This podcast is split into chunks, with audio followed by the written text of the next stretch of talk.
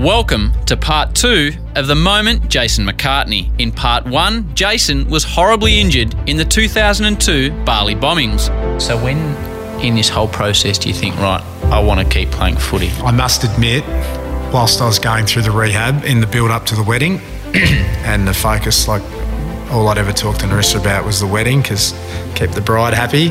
But I, it was before the wedding, I'd thought about, yeah, I, I definitely want to get back to footy. I, I just felt in my mind, physically and mentally, to, to make a full recovery from what had happened. I felt like I just had to get back and do what I was doing beforehand. Training with the boys is what Jason McCartney focused on to inspire his recovery. The 28 year old's living his dream, pressure garments under his clothing, the only visible reminder of what he's been through.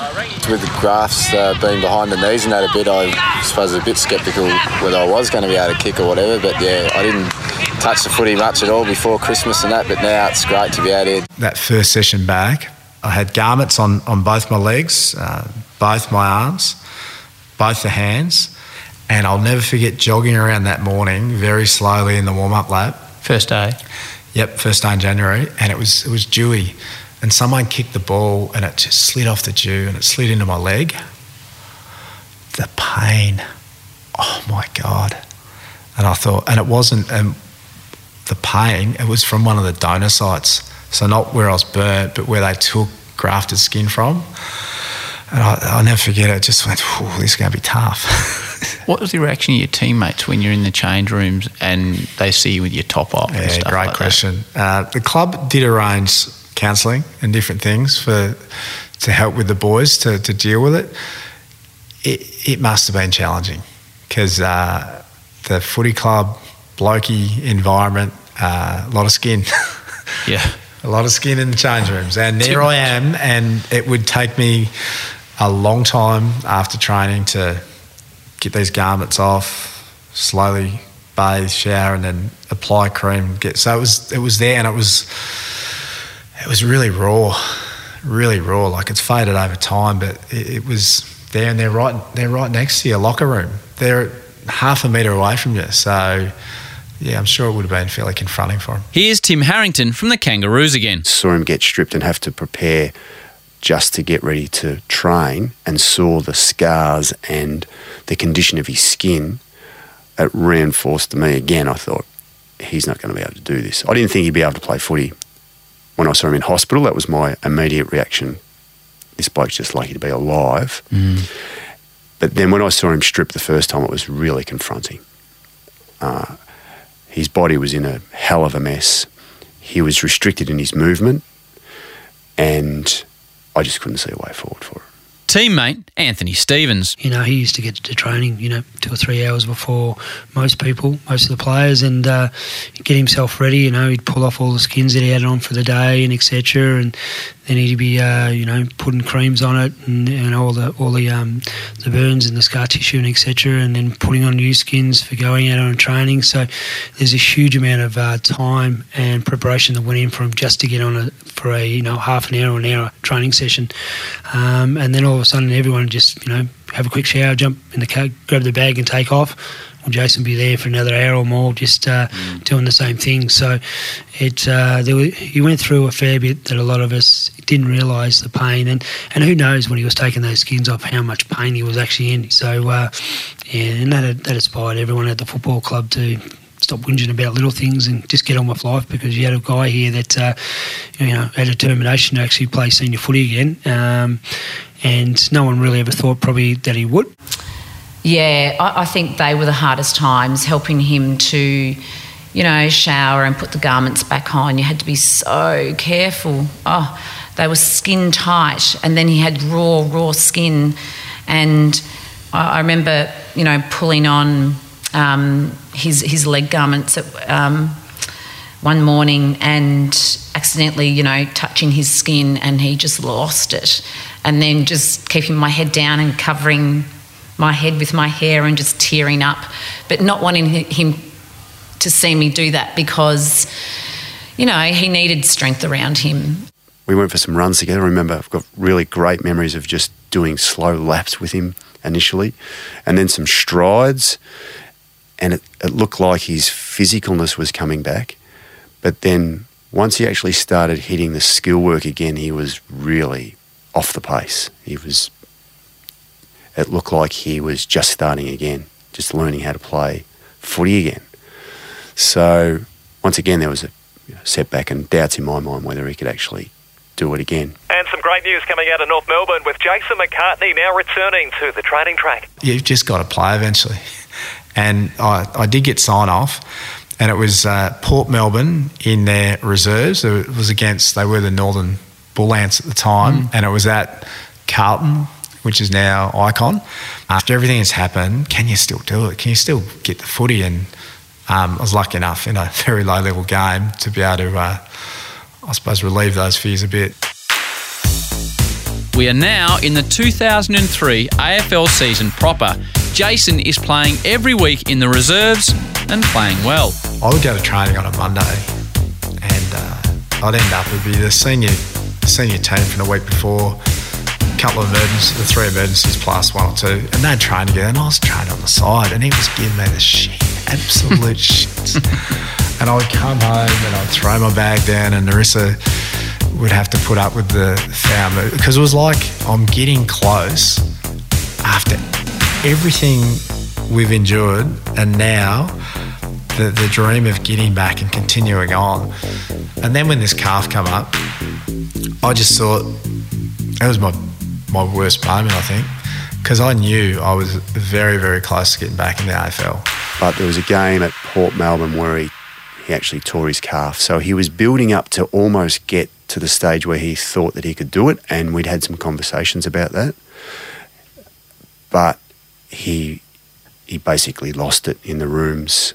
Uh, I went down to see him, and he, he just was shattered, as you would be. Maybe it's just not meant to be. And um, I was pretty close to pulling the pin that night. Yeah, he, he, he gave me a call. I think he gave everyone a call and um, just asked, and you know, what do you reckon I should do? Should I give it away or and pretty much the last thing I said to him was, you, you can't really let what happened in Bali beat you. You wanted to prove a point. Jace didn't pull the pin. He stuck with it. His calf got better, and so did his footy.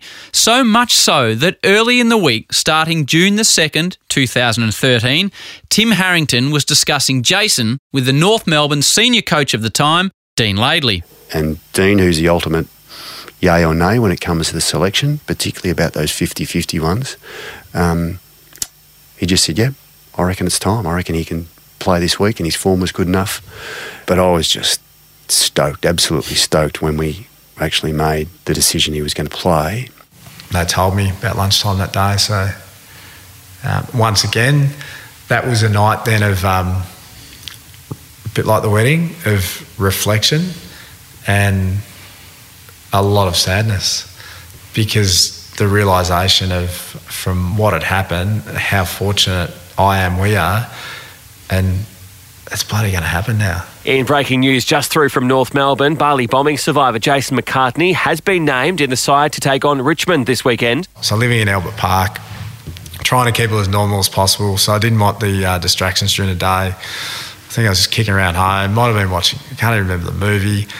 Um, got a phone call. Not exactly sure how it was teed up. Got the shock of my life because it was the then Prime Minister John Howard. Um, so that's not normal game day prep, obviously. Wouldn't have thought so. A bit of a chit chat with the. Uh, what does he say? Uh, just wishing me all the best and um, just congratulating me on what I'd done, and and probably the other thing was making mention of just how supportive I'd been to, to others through the whole ordeal. So it was. Isn't that thoughtful? It is. It was a, it was a shock. The 2002 bombings in Bali killed 202 people and injured a further 209. Of the dead, 88 were Australians. Due to the fact that he was an athlete with a profile, in many ways, Jason became a symbol of the attack. His return to football was also seen by many as another symbol, one that provided hope and some rare light on what had been a very dark time for so many Australians and their families. And when I when I saw these people, I, I saw happiness, and that's when it hit me that through the unfortunate situation, what happened, and then all I was trying to do is not work out how I can impress people. I'm just trying to get fit and healthy and our life back on track. And because my work is slightly different being AFL footy and the power of sport and mm-hmm. our sport in particular being AFL, that the realization of that game had just such a positive impact on so many people. Now, to, to see that, it just dawned on me that, gee, maybe that's the, the first real joy and happiness they'd had since, what are we, eight months prior to when it all took place. So that, that was a realization. Gee, I hadn't thought of it.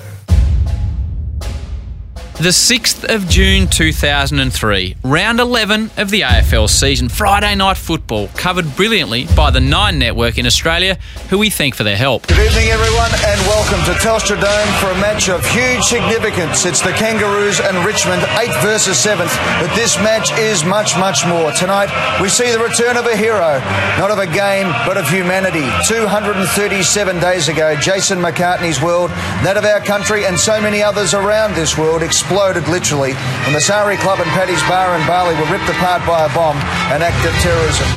We went down in the rooms before the game, um, sat in on the team meeting, and they had Jason's jumper hanging up on the board there. They just spoke about what they were going to do for the game and that. And then um, uh, Dean Laidley, he he uh, pointed up at the jumper and tapped it a couple of times, and he said, "And we're here for this as well." Because um, I can get I can get emotional pretty easy actually. But Dad being there and shaking his hand and that, but I couldn't look at him because I didn't want to be all teary running onto the ground. So, but what a moment this is for not only Australia, not only for AFL football, but for the free world as well. And I'm not trying to over dramatise things. This shows that terrorism, as I said, will never beat courage. Welcome back indeed, Jason McCartney, an inspiration to all. As Tim Harrington recalls, Jason started the match on the bench. And the longer it was going on and the longer he was sitting on the bench, I couldn't focus on what was happening on the game. I was just crossing my fingers that it was it was going to play out okay. Not seeing any action at all until the second quarter. Welcome back to football. And the, well, that is fantastic. It, the spirit is alive and well. The Richmond cheer squad get to their feet. You guys take a bow too. That is sportsmanship. And even the Richmond supporters, that so many of them cheering for him, and that it was yeah it's something you probably won't see again, I don't think. He's gone straight to full forward, Jason McCartney, Andy Kellaway on him. There's only one group of people in Australia that don't want him to kick the first goal of this second quarter, and that's the Richmond coaching box. I uh, might have given away a couple of free kicks in the second quarter, maybe a kicked a point. Third quarter, not much happening. Inside the 50, loose ball. McCartney, first touch, couldn't control it. Kellaway went to ground, playing on an Aussie hero, was pushed in the back. We get the free kick. That is a tough gig. So at three quarter time, you go to the huddle, and I know there's one quarter of footy to go. The game's really close, and I was just, I was just fearful that I was going to be back on the bench. How's this going to end? But relieved when I saw the magnet still up there. And Jason McCartney with the number on his breast there 88 202 88 Australians perishing in Bali at the bombing 202 worldwide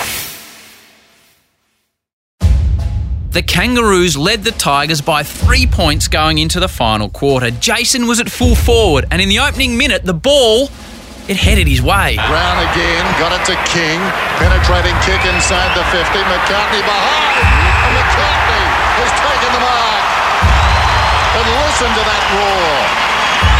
And look, Imagine the lift this will give the Kangaroos. You dare say, as his wife Carissa looks on, if they, he kicks this, they will be very hard to toss.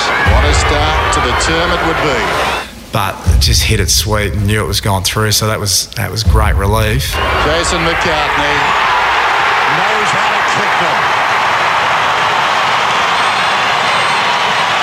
When he kicked it, we had actually spoken about can you imagine what it'd be like if you actually kicked the goal? the result, the result is almost irrelevant. Have a listen to that. Little conversations along the way where we allowed ourselves a bit of indulgence just to sort of talk about what it might be like, just to sort of keep him up and and just to talk some good footy talk. But I remember those conversations, and when he kicked it, it was just the place was rocking.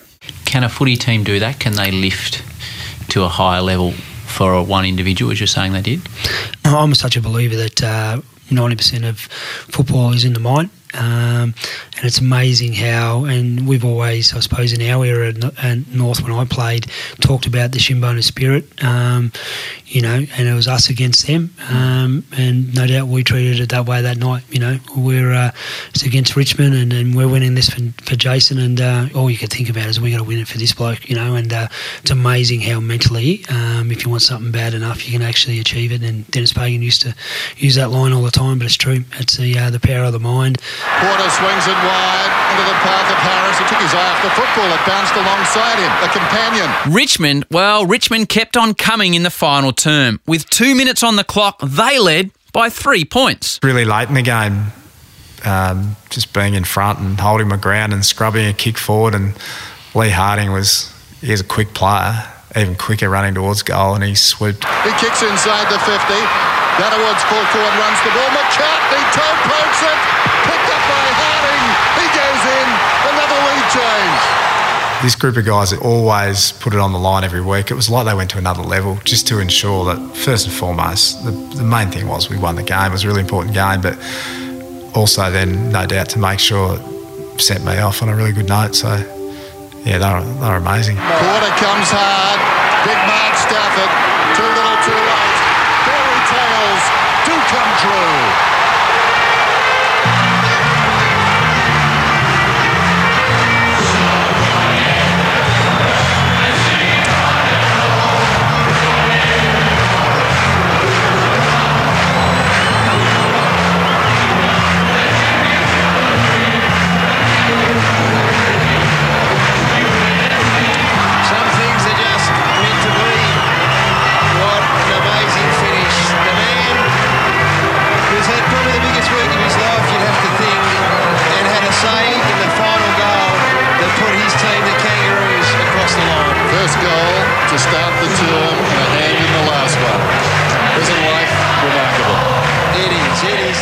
Just. Just pandemonium.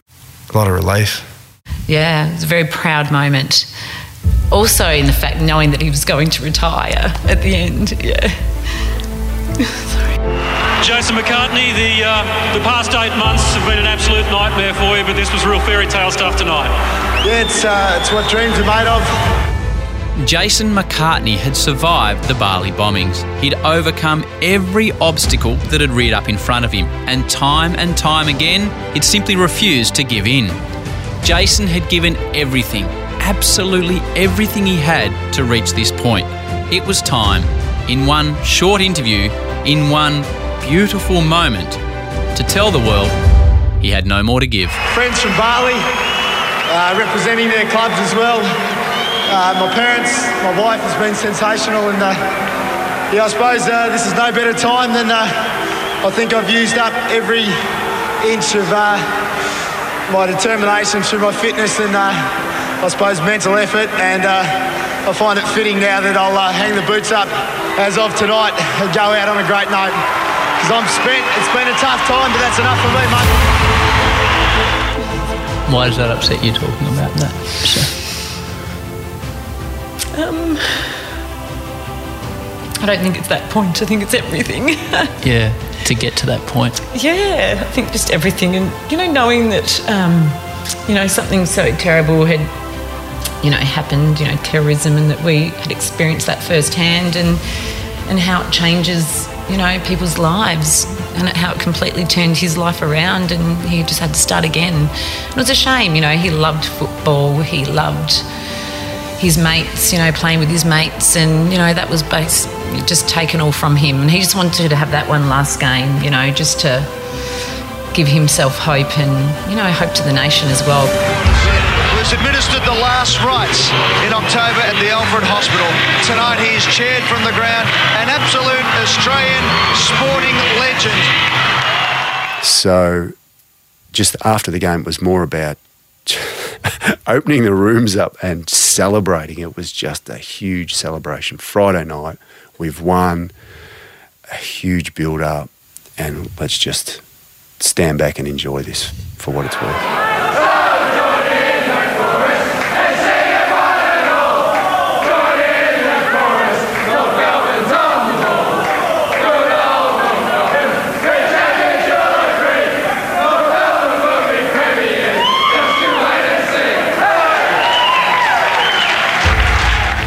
After it.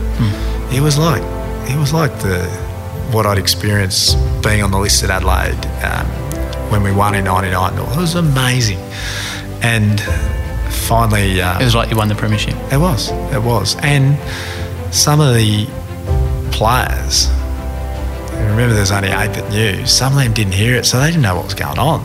I remember, I think it might have been Leigh Harding and a couple others, like, what, what, you're not doing the ice bars. no, I don't have to, mate. I'm finished. Done. Jace was done with footy, but as he found out just three days later, he wasn't done with what happened in Bali. I'll never forget it. Seven seven thirty uh, p.m. Phone rings, and it was the federal police in Bali, and they were informing me that I'd been summoned to appear back in court in Bali the, the following Monday. The man the Australian survivors had come to confront entered the court as he always does, smiling. But the Monday, the, the day itself with Amrozi, that there'll never be a, a harder day. I, I, I don't imagine. I hope not. Anyway. Amrozi was a central figure in the bombings. He had admitted to police that he had played a role in the 2002 attack.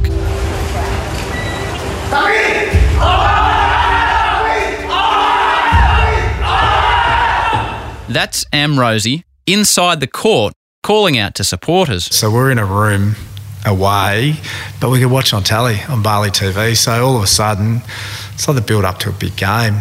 But then you sit there and see it on TV, and you see him sitting there, and this is the bloke that all all we'd seen, or I'd seen in particular, every paper, him and his mates laughing, chanting, smiling, pretty happy with what they'd undertaken. See it on TV, same thing. so all I wanted to do, I was thinking, okay, game plan, footy talk, Glenn Archer, mad stare. I want to get in there and have a good look at this little so and so. But then you, you see it on the tally, and it just all it's about to happen. So sit through, watch uh, watch Stuart go through, give his evidence. It was a dreaded moment for Tasmanian Stuart Anstey, the first of three victims to testify. He told how three of the six people he was with on the night of the attack were killed. Uh, when I woke up, I noticed blood squirting from my neck and burns to my left arm. Then that walk, which would have been 30, 40 metres, um, felt like it was a kilometre. And there was something, although you played in big games, it was a different feeling and the adrenaline and, and everything with it. And he was only he was only five, ten metres away. And we're in the chair out the front, which I'd seen uh, him and his other mates had sat in when they'd been going through the trial. There he is. And the hardest thing I found that day, the Glenn Archer mad stare, he wouldn't even look back. So very quickly the game plan had to change and he had to become irrelevant. Um, and the hardest thing I found that day was just to deliver the evidence. The early moments when I'm trying to engage with him, um, frustrated, um, uh, anger, knowing how close he was, knowing what you may have liked to have done, but there's three or four guys with machine guns, a slight deterrent, Howie. didn't provide us with uh, information that you know. Yes, when I met, found my friend, I continued with my friend up the road to get transport. The most challenging part was, at least I got to see he's just a gutless little coward, irrelevant. But to deliver the evidence, all you're able to do, the victim impact statement, so all we could do is talk about us. So I'm up there and you're peeling your garments back and how, how it affected me and poor me and why me. And this courtroom's packed. And some of those people that I met, remarkable stories. And there was, there was one family in, in particular, and they were, they were from down Geelong. And whilst I'm doing what I had to do and talk about the impact on me, oh, my goodness, it was hard because I heard their story that weekend for the first time, and, and they lost two sons. Uh, they lost a daughter-in-law, and she was pregnant at the time, and they had to sit through that. So, so when I uh, when I walked out, um, relief. Um, yeah, that was, that was a tough day. Really tough day. Amrozi, his brother Mukhlas, and another co-accused, Imam Samudra, were found guilty for their roles in the bombings. Pidana kepada terdakwa Amrozi bin Hanur Hasim dengan pidana mati. On the 9th of November 2008, the three were executed by firing squad. Newspaper outlets reported Amrozi was pale faced and shaking moments before his execution. Today, Jason and Narissa live happy, healthy, and very successful lives. They have two beautiful boys, holiday frequently in Bali, and have put the attack behind them as best they can. The last question I have for you um, it was unusual in those times, terrorism. Now, you almost get out of bed thinking, I don't want to listen to the news this morning because it happens so frequently. Once you've experienced it secondhand as you have, does it change your views on it at all? I just don't want my children to grow up in fear, mm, which I think, you know, they they at the moment they are worried, especially our eldest son. He he worries, and um, and I think that everything that's happening in the world at the moment, and knowing that you know it can happen to you because it has happened to their own father. Um, yeah, it, it, it puts fear into them. So that's something that we as a family don't want. We don't want to live our lives in fear, and we keep telling the children that. And we keep telling them we'll go on holidays and that we just need to live our lives and enjoy life. And it can happen to anyone, and we know that. But, you know, life's to be lived. To those who lost loved ones in the 2002 bombings, to those who are still dealing with the consequences, and to those who still feel pain, our thoughts are with you. Written and created by Mark Howard. Produced by Michael James. Audio imaging by Matt Nikolic. Executive producers Mark Howard and Grant Tothill. The Moment is a Podcast One production.